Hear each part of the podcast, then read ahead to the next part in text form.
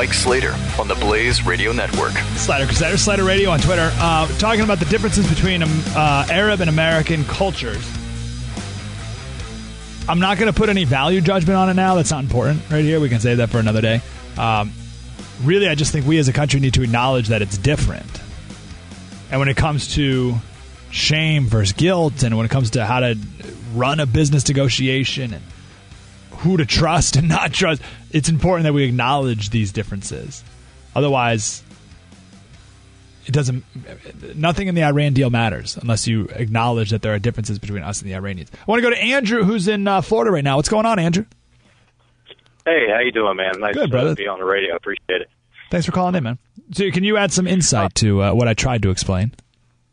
Well, uh, I did a couple of tours in Iraq, and uh, one thing, each village that you go through has its own mullah, which is their spiritual leader, and some follow the Sharia teaching and some don't. But basically, the the big difference is here in America, women have their own rights, and you can speak directly to a woman. But there are many times upon entering a house, uh, it's it's known in that culture where the woman runs the household, but the man runs everything.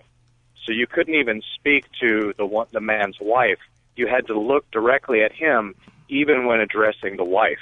So it, I mean the the dichotomy is is kind of it's almost appalling because uh, you want to show you know your natural inclination is to show respect, use sir and ma'am, and and uh, and speak and look at who you're talking to, but not to do so to speak directly to the man. Even out in public in in the streets, when you want to talk to a woman, you have to get the attention of a man to relay the message where she can hear you say the message so that he can then look at her and translate or give her the nod of approval or disapproval.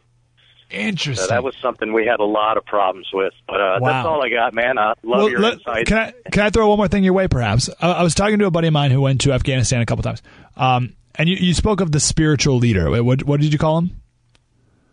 There- It's called the Mullah.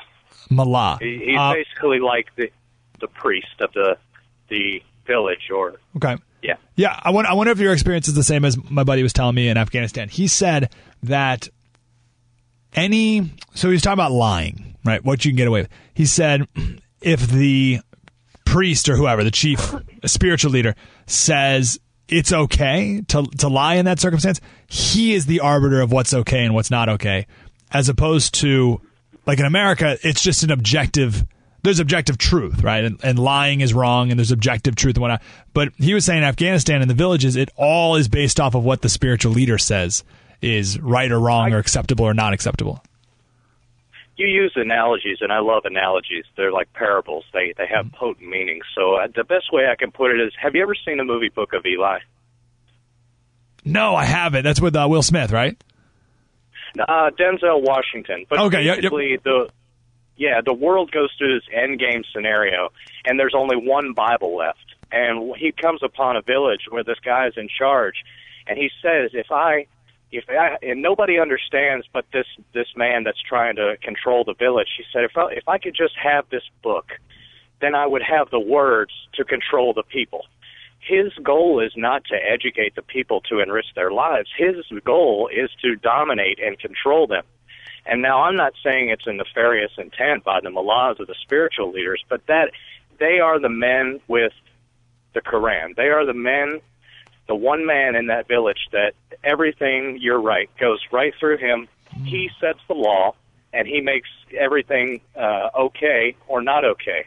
And from one village to the next, you might have this completely different interpretation, like you Yep. have different sects of Christianity. It's the same thing. And that's why, you know, when we're allied with the Kurds in the north of Iraq, somewhere along the line you go south, we're fighting the against the Kurds.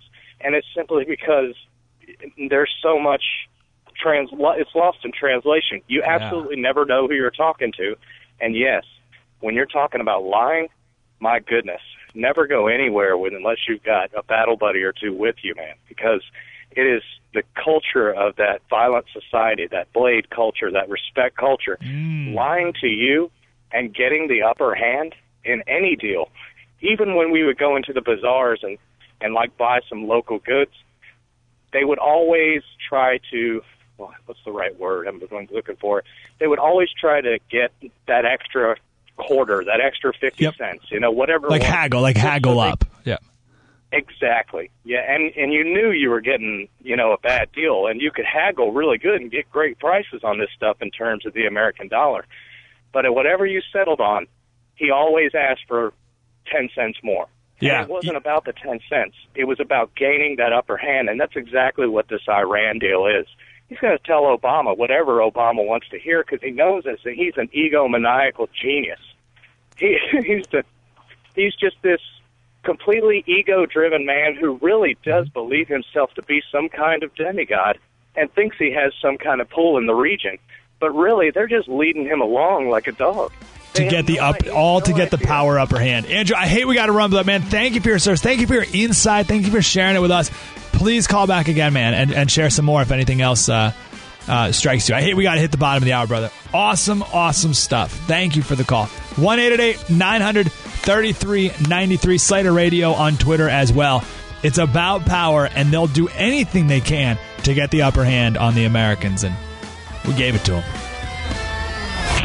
This is Mike Slater, part of the next generation of talk radio. on the Blaze Radio Network.